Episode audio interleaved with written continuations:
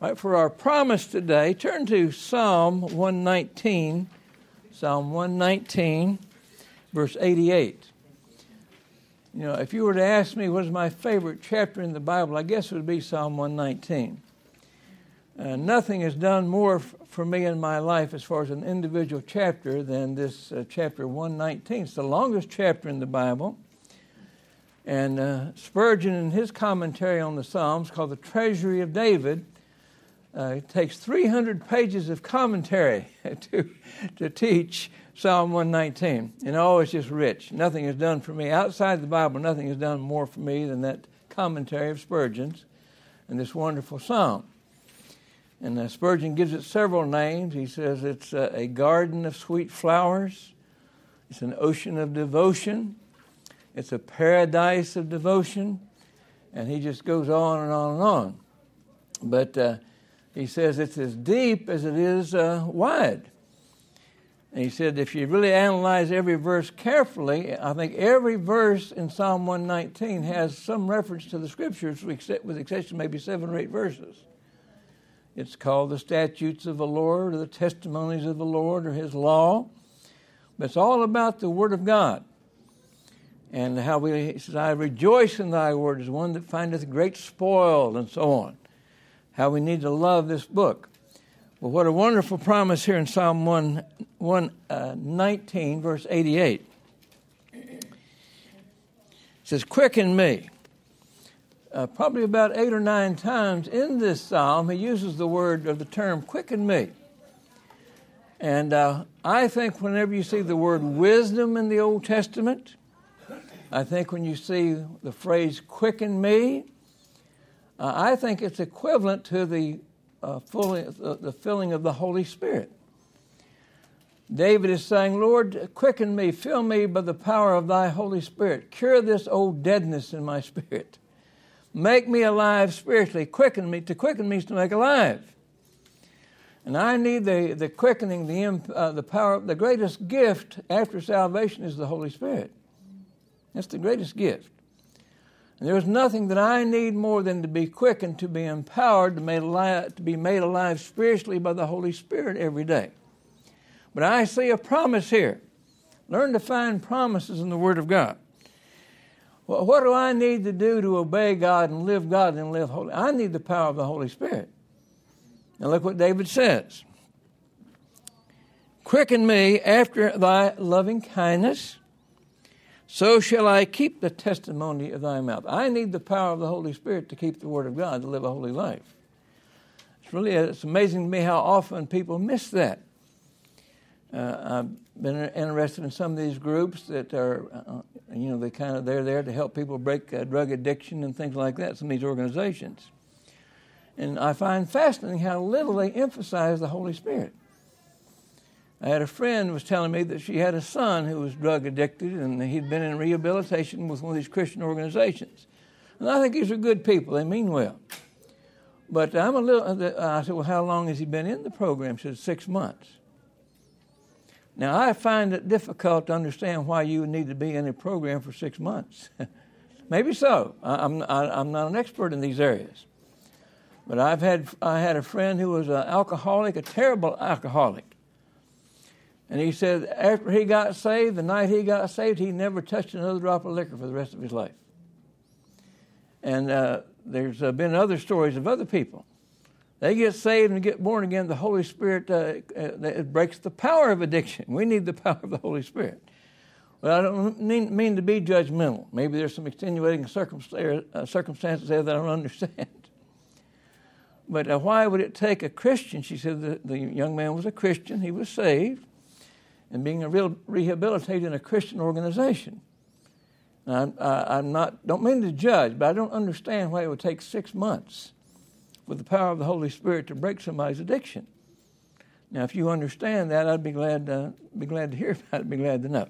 Well, what a wonderful promise that is. All right, we want to, we're now looking, we're still looking at prophecy. All right, now we've come, we finished the book of Zechariah last week. That great book had to remember the visions and so on. Now let's come over to the New Testament. Come to Matthew 13. This is a very important prophecy here. In Matthew 13, we have what uh, some theologians have called the mystery form of the kingdom. When the Lord Jesus Christ came to earth, he came to present the kingdom. Remember the triumphal entry that we looked at last week?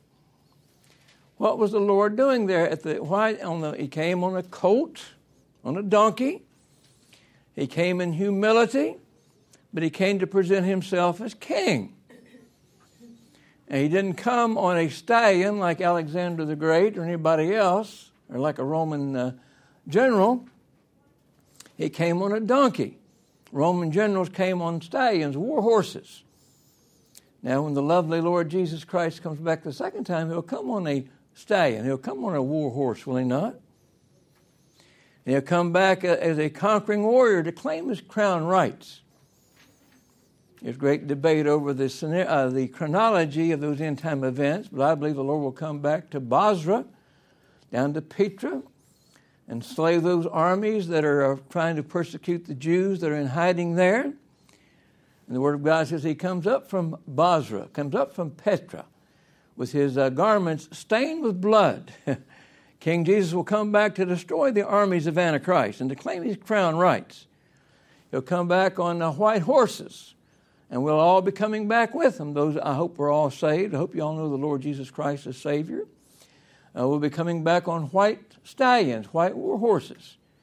And we won't be coming back dressed. Uh, we won't be wearing military hardware.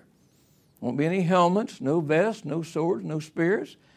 What are we going to be wearing when we come back on those white horses with King Jesus? White linen. That's hardly spiritual uh, material, is it not? Or, war material uh, we're coming back with King Jesus. But he came to present the kingdom there at the triumphal entry. He was doing two things, really. He was presenting himself as the king of the Jews, if they would put their faith in him and trust him as their Savior. And he's also at the same time presenting himself as the precious Lamb of God who will die and take away the sin of the world. So he's pre- presenting himself as our king uh, presenting the, uh, about to present and set up the earthly millennium, I believe. But remember now, they rejected the Lord Jesus Christ. But he's presenting himself as the Lamb of God to take away the sin of the world. And so he'll uh, be crucified. But he comes now at that triumphal entry to present himself as king and to offer the kingdom. Well, if we go back one chapter in Matthew 12, they're going to reject Christ. You remember there was a miraculous healing there? He healed a demon possessed man who was blind and dumb there in chapter 12. And everybody saw it. The Pharisees saw this miracle, the people saw it. And instead of giving uh, him credit and uh, him as king and getting saved, trusting him as their Savior, and placing their trust in the, the coming Messiah promised by the Old Testament, they rejected Christ. And, uh, and they said, uh, they, uh, Who did they say healed that demon possessed man who was blind and dumb? Those Pharisees. The devil. And even more than that, in one sense, they called him Beelzebub, the god of filth. And so they were in effect saying that uh, Christ healed and the power of the Holy Spirit, and the Holy Spirit was the god of filth. And uh, that, uh, that is an unpardonable sin. Uh, do you remember? Uh, let's uh, turn to Matthew quickly. Matthew chapter 23, and here we see now where the Lord has to postpone the kingdom. He can't offer the kingdom now because of the rebellion of the Pharisees. But in, Ma- in Matthew uh, 12, come down to verse. Uh, uh,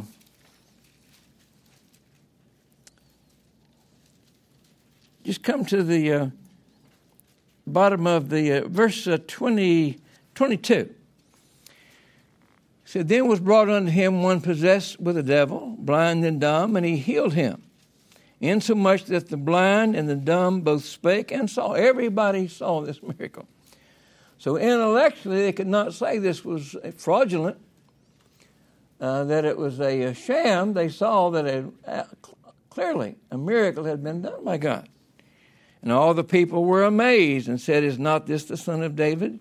But when the Pharisees heard it, they said, This fellow doth not cast out devils, but by Beelzebub. Yes, the prince of the devils, but the devil of, of filth, acting in, acting in his role as the god of filth, uh, the god of defilement. And uh, this is, they were performing or, permi- or committing the uh, unpardonable sin. Now, what is the unpardonable sin? You see a lot of debate about this. Some say, well, the unpardonable sin is rejecting the Holy Spirit. Well, I'm, that's certainly true. If you reject the Holy Spirit, you can't get saved, and you die in your sin and go to hell. I guess that's unpardonable in one sense. I don't believe that. I don't believe that's what the Lord is talking about here. Um, come over to uh, come back to over rather to Mark chapter three. Come down to verse twenty-eight. Mark three twenty-eight.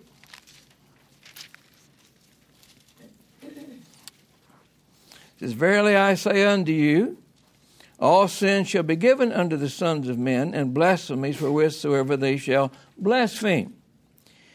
But he that shall blaspheme against the Holy Ghost hath never forgiveness, but is in the danger of eternal damnation, because they said he hath an unclean spirit. What's the unpa- what is the unpardonable sin here? It's calling the Holy Spirit the God of filth, calling the Holy Spirit unclean. And that's, uh, that's, that's the point that's being made. I don't know why there's such debate over what the, what the unpardonable sin is. The unpardonable sin is calling the Holy Spirit unclean. What, what, what worse thing could you, what, what is, why God has given the Holy Spirit? To make us holy, to make us pure. What greater blasphemy could there be than to call the Holy Spirit unclean? When his very purpose is to make us clean and holy, right? Well, I think that's the unpardonable sin. All right? So now Matthew 13 has been called the mystery form of the kingdom. In, in, in, Matthew 12, the Lord is going to postpone the kingdom because of the rebellion. He's going to present himself as the lamb who will die on Calvary and so on. All right, so what the Lord's going to do now, in one sense, he's going to change his plans. There's going to be an abrupt turning point. And the Lord no longer is going to be offering the kingdom. He's going to He's going to present the kingdom. He's going to, uh, when you say kingdom, put the word millennium there. The great overwhelming number of times when you see the word kingdom, it means the millennium. The literal thousand year reign of Christ on the earth. It'll be a place of perfection and so on. So when it talks about the kingdom, it's talking about the millennium. All right, the Lord, they've uh, rejected Christ, so the Lord is not going to set up the millennium at this point. There's going to be a, a, change, a turning point. So now the kingdom is going to be delayed. The kingdom is going to be postponed. And so the Old Testament does not mention this, does not recognize this. The Old Testament does not predict the idea that the kingdom will be postponed because of the rebellion of Israel and the leaders. All right, so the Lord, the kingdom is going to take a different form. It's going to be a, a mystery, because the, the mystery form of the kingdom. A mystery is a truth that has been hidden in the Old Testament, not mentioned in the Old Testament. The Old Testament doesn't mention the church. And nowhere in the Old Testament is the church mentioned. There's several other mysteries Christ in you, and the mystery of godliness, and so on. There's a number of mysteries. But the mystery is that in the Old Testament, it does not uh, prophesy the postponement of the kingdom. So the kingdom here on the earth and this and during the church age is a mystery. It was something that was hid in the Old Testament, but the church in the New is but it's revealed in the New Testament. In Matthew 13, the mystery form of the kingdom is revealed. And so what's going to happen? All right, now if you look at these eight parables, it's the description of what the kingdom will be like during the church age the age in which you and I live. It's a prophecy. Yes, the kingdom will not be literally set up in its full uh, uh, uh blossoming, uh, being or, uh, in its full expression, but the, the, of course Christ is still on the throne. Christ is still king. So the king, the kingdom will change its form during the church age, and you see what that form is going to be like in Matthew 13. These eight parables will describe what's going on in our time period, our church age. Since the kingdom has been postponed, then what's going to be happening for the next, at least so far, about over 2,000 years, right? All right, now let's come to these eight parables. This, this gives us a description. This is a prophecy of what the kingdom will be like during the church age, the age in which you and I live. Uh, it'll be this uh, what goes on between the first coming of Christ and the second coming of Christ. So Matthew 13, these eight parables are a prophecy of what it's going to be like between the time period of the Christ's first coming and of his second coming, the time which you and I are living. All right, now look at um, look at verse. Uh, come to let's go to chapter thirteen, and in thirteen now we see the mystery form of the kingdom. All right, there's going to be eight parables. The Lord is going to uh, walk onto a ship. He's going to be at the shore, and the multitude will be so great that he's going to have to go onto a ship and uh, sit on the ship and speak to the people on the shore. The great multitude is the great crowd on the shore. And he's going to give them eight parables. He's going to give four parables sitting on the ship, and this is to the great multitudes, to the great crowd, a mixture of saved and unsaved people. And then he's going to go into the house. He's going to leave the ship, go into the house, and give four more parables to, primary, to his disciples. But all these parables together are a description of what we call the mystery form, the form or the shape or what the kingdom's going to be like during the church age, from the first advent to the second advent. All right, now let's look at these. Um, let's look at these parables. All right, number uh, Matthew 13, verse 1. It says, The same day went Jesus out of the house and sat by the seaside. And great multitudes were gathered together unto him, so that he went into a ship and sat, and the whole multitude stood on the shore. and he spake many things unto them in parables, saying, Behold, or he's going to begin to teach a parable, by the way, is some illustration. Literally, it means something thrown alongside. So a parable is designed to give light and help people understand something. So it makes a comparison, trying to uh, help people to see something. And so, uh, and so it gives it increases light, gives more understanding. When uh, the Lord will bring in something, something to illustrate a truth. That's what a parable is. A comparison, something thrown in alongside, something brought in to give more light and understanding. All right? Behold, a sower went forth to sow, and when he sowed, some seeds fell, uh, fell by the wayside. The fowls came and devoured them up. Some fell upon stony places where they had not much earth. And forthwith they sprung up because they had no deepness of earth. And when the sun was up, they were scorched. And because they had no root, they withered away. And some fell among thorns, and the thorns sprung up and choked them. But other fell into good ground and brought forth fruit, some a hundredfold, some sixtyfold, some thirtyfold. Who hath ears to hear, let him hear. All right, now this first parable it gives us the primary purpose for the Savior coming into the world. Jesus Christ is the sower, God is the sower. And his primary purpose was to come and to give the gospel, to seek and to save that which is lost. So this parable is foundational.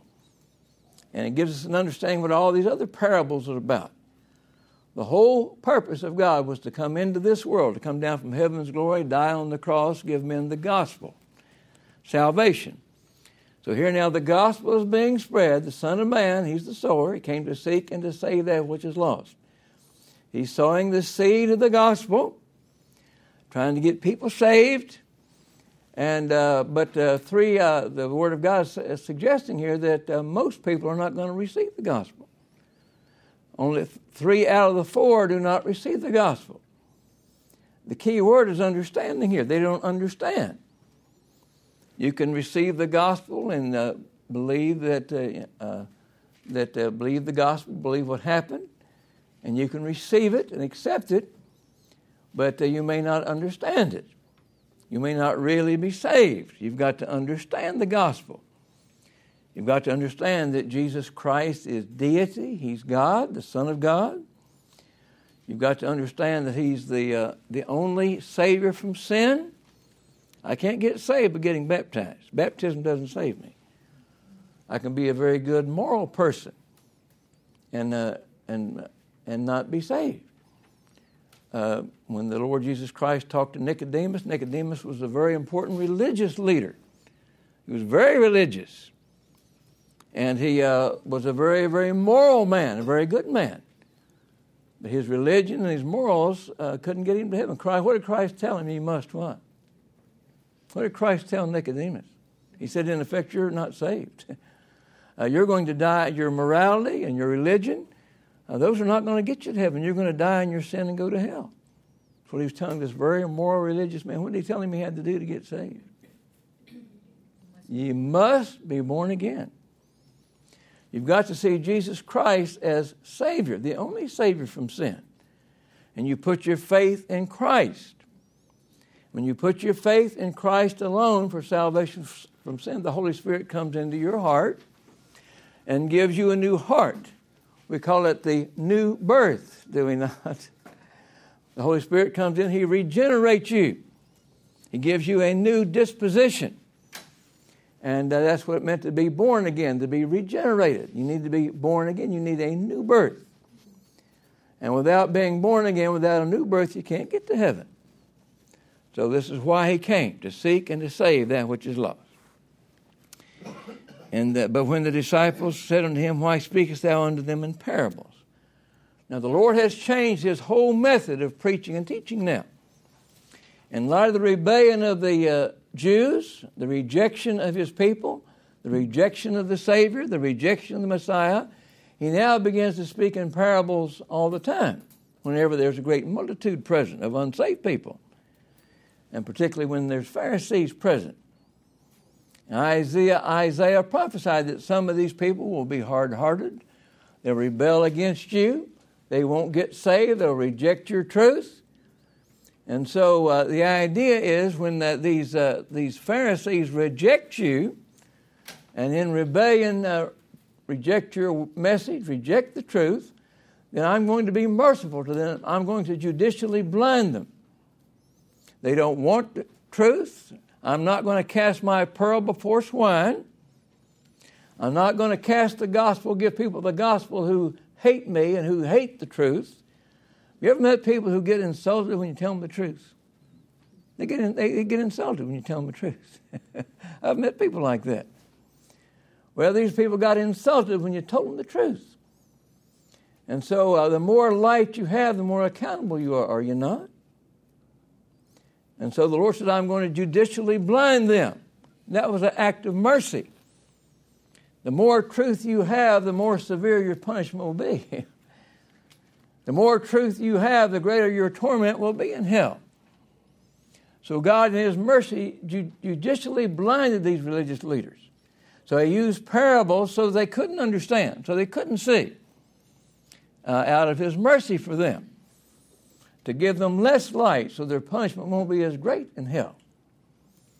And so, but however, the disciples, those who loved truth, who wanted the truth, who had a disposition to receive the truth, those parables helped them understand. So uh, the parables were used for two reasons. One, to judicially blind the rebellious who didn't want truth, those swine, in one sense, that didn't want truth, and, uh, but also to give truth to those who have a heart and a disposition for truth. So that's why he changed his whole, after that rebellion, in chapter 12, where they called him the God of filth, the Holy Spirit, the uh, God of filth, and uh, gave uh, the healing, gave credit for the healing to the Satan, to the devil, to the God of filth, instead of the Holy Spirit. All right, so anyhow, this is the first parable. They call this the parable of the sower, and then to understand all parables, you need to understand this. the Lord, uh, the great purpose of God is to come into the world to, to give the gospel, to save people. But sadly, uh, a great part of that ministry was allowing judicial blindness for those who rebelled against the truth. All right, then you come to the, uh, then the Lord now will explain this parable uh, to the disciples when he comes into the house. I'll ask him about this parable. The Lord will explain that to the, to the disciples into the house. Then you come to the second parable. This is the parable of the wheat and the tares. Uh, come down to verse, um, thir- uh, verse 24. 13, verse 24. See, in another parable, by the way, now look at 23 before we go on. There's a good summary of the previous parable. Who got saved? Three out of four in one sense, did not get saved. In one sense, they never the, the key words understand, never, they never understood. they heard the gospel but didn't understand it. Uh, the only group that understood is this fourth group. This was the good soil. This par- some say it ought to be called the parable of the soils. It tells how people handled the word of God when they received it. Some received it and, and did, but it never that they never understood it. Never sunk deep down in their heart and give them understanding. All right, in 23 we see that the good soil, people that really get saved and born again, they understand the gospel.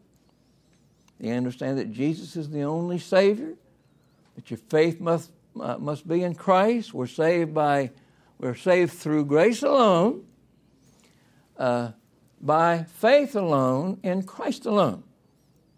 We're saved by grace alone, through faith alone, in Christ alone. You can't add anything to that. Baptism, church attendance, good morals. Uh, hell will be full of people who are very religious, good, moral people. You've got to, everybody's a sinner, and the only savior from sin is Christ. You must have the right object of faith. By the way, faith in faith will send your soul to hell. The only object of faith, the proper object of faith for salvation, is Jesus Christ, the Son of God. You've got to put your faith in Christ alone for salvation. We're saved through uh, grace alone, by faith alone, in Christ alone. All right? Then another, uh, then you're going to produce fruit. Some a hundredfold, some sixty, some thirty. Not every Christian uh, can produce the same amount of fruit. We all have. The Lord gives us all different abilities, does He not? Then another parable, verse twenty-four, put He forth unto them, the kingdom of heaven is like unto a man which sowed good seed in the field. Now, the God, the fathers, uh, and the Son, and uh, sons of uh, God, Christians are in one sense, those that sow, as we sow the gospel.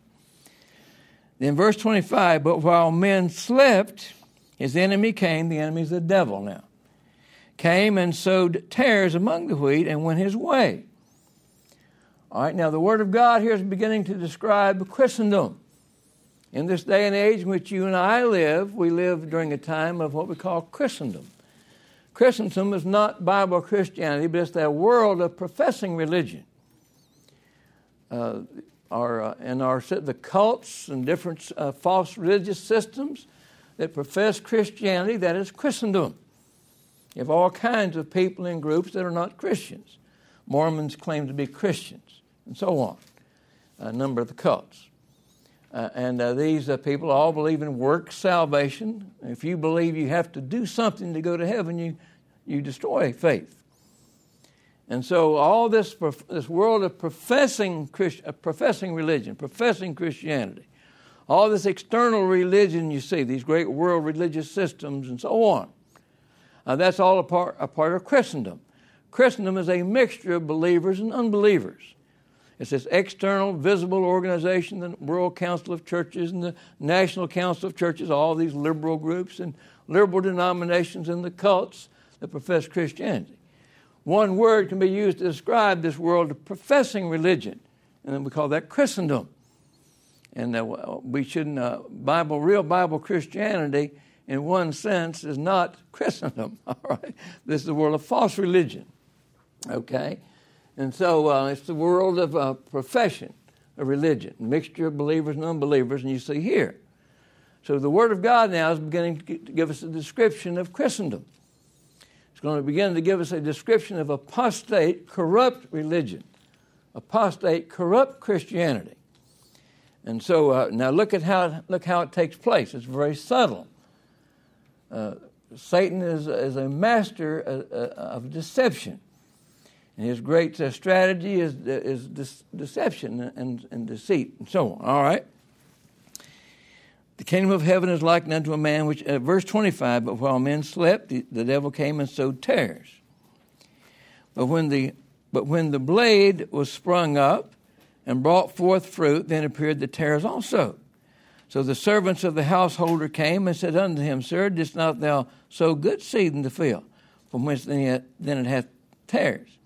He said unto them, An enemy hath done this, the devil has done this. The servant said unto him, wilt thou, that, wilt thou then that we go and gather them up? But he said, Nay, lest while ye gather up the tares, ye root up also the wheat with them. Let both grow together until the harvest. And in the time of harvest, I will say to the reapers, Gather ye together first the tares, and bind them in bundles, and burn them, but gather the wheat into my barn. So uh, basically, apostate religion is a great fa- counterfeit system. And so uh, basically, these tares look just like the wheat. They call them darnel. But uh, these tares would uh, grow into the ground, and the tares, this uh, false wheat, you might say, uh, the vines would, would ta- entangle itself with the vine of the, of the wheat, or the roots of the wheat. And so when you would pull up those tares, you'd pull up the wheat also because those uh, vines were entangled together. And so this is a great argument, by the way, for religious liberty. the government is trying to, uh, trying to uh, pick out, uh, supposedly, when you have a Christian government, like Constantine supposedly had, uh, well, you're supposed to weed out all these false teachers and false religions and so on. And so uh, no, God says, no, you let these grow, let false religion and true religion grow together. uh, government has nothing to do with these things. When government tries to sort these things out, they're going to be persecuting the true people of God as well as the false people of God. So uh, in this world, let them grow together. Uh, now, in the church, we have a right for church discipline and to keep the church pure from false teachers and so on. But we're not talking about the church here, we're talking about the world. And in the world, we're to let false religion grow. and we're not trying to be trying to stop now. We ought to preach against it and identify it and so on. But we're told to do what where false religion is concerned? Simply practice separation from it. don't uh, don't uh, the Word of God clearly teaches this great doctrine of separation. But you're not supposed to call the sheriff and have him jailed and executed for teaching false religion. Uh, that's not the job of the church. All right? But anyhow, we're talking about now in this mystery form of the kingdom, you're going to see false religion. And it's going to be very much like real religion. In fact, it's going to be so such a masterpiece of Satan, you can't tell some Christians, you can't tell Christians from non Christians a lot of times. And uh, so this is the warning here. It's beginning to describe this mystery form. What form is the kingdom going to take now that he's postponed it? Well, it's going to look like uh, the false church and false religion and Christendom and so on. And that we as God's people need to practice ecclesiastical separation from this wicked system, these wicked religion and false religion. So here the Word of God is teaching now that there will be false religion and great counterfeit religion. Satan is the master counterfeiter. And so uh, this whole idea teaches that things are going to get worse and worse. A lot of people like to teach the idea, well, we're going to Christianize society. We're going to make everybody Christians.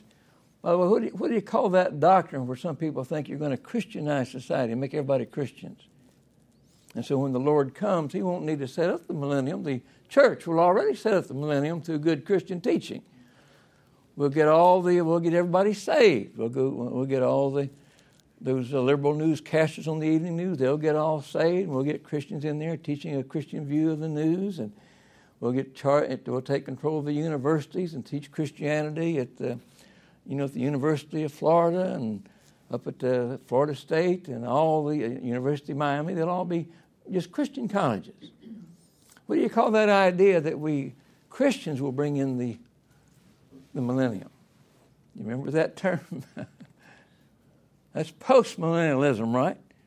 Christians will Christian, uh, preaching and teaching will Christianize everybody and uh, get the world to be Christian. Then after we've done that, then Christ can come back because we've already got everything set up for him.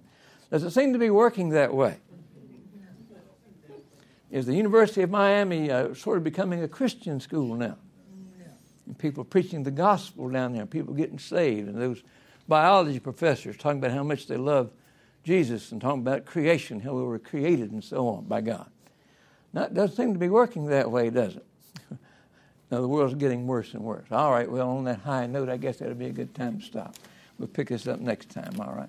Let's all pray and we'll be dismissed. Our Father, we're thankful for the precious truth of your word. And Father, we pray, Lord, indeed you might give us the spirit of wisdom and discernment and understanding in these matters. Now, Father God, bless the word today. Bless the Bless the pastor. Give him liberty. Give him power as he preaches. These things we ask in Jesus' name. Amen.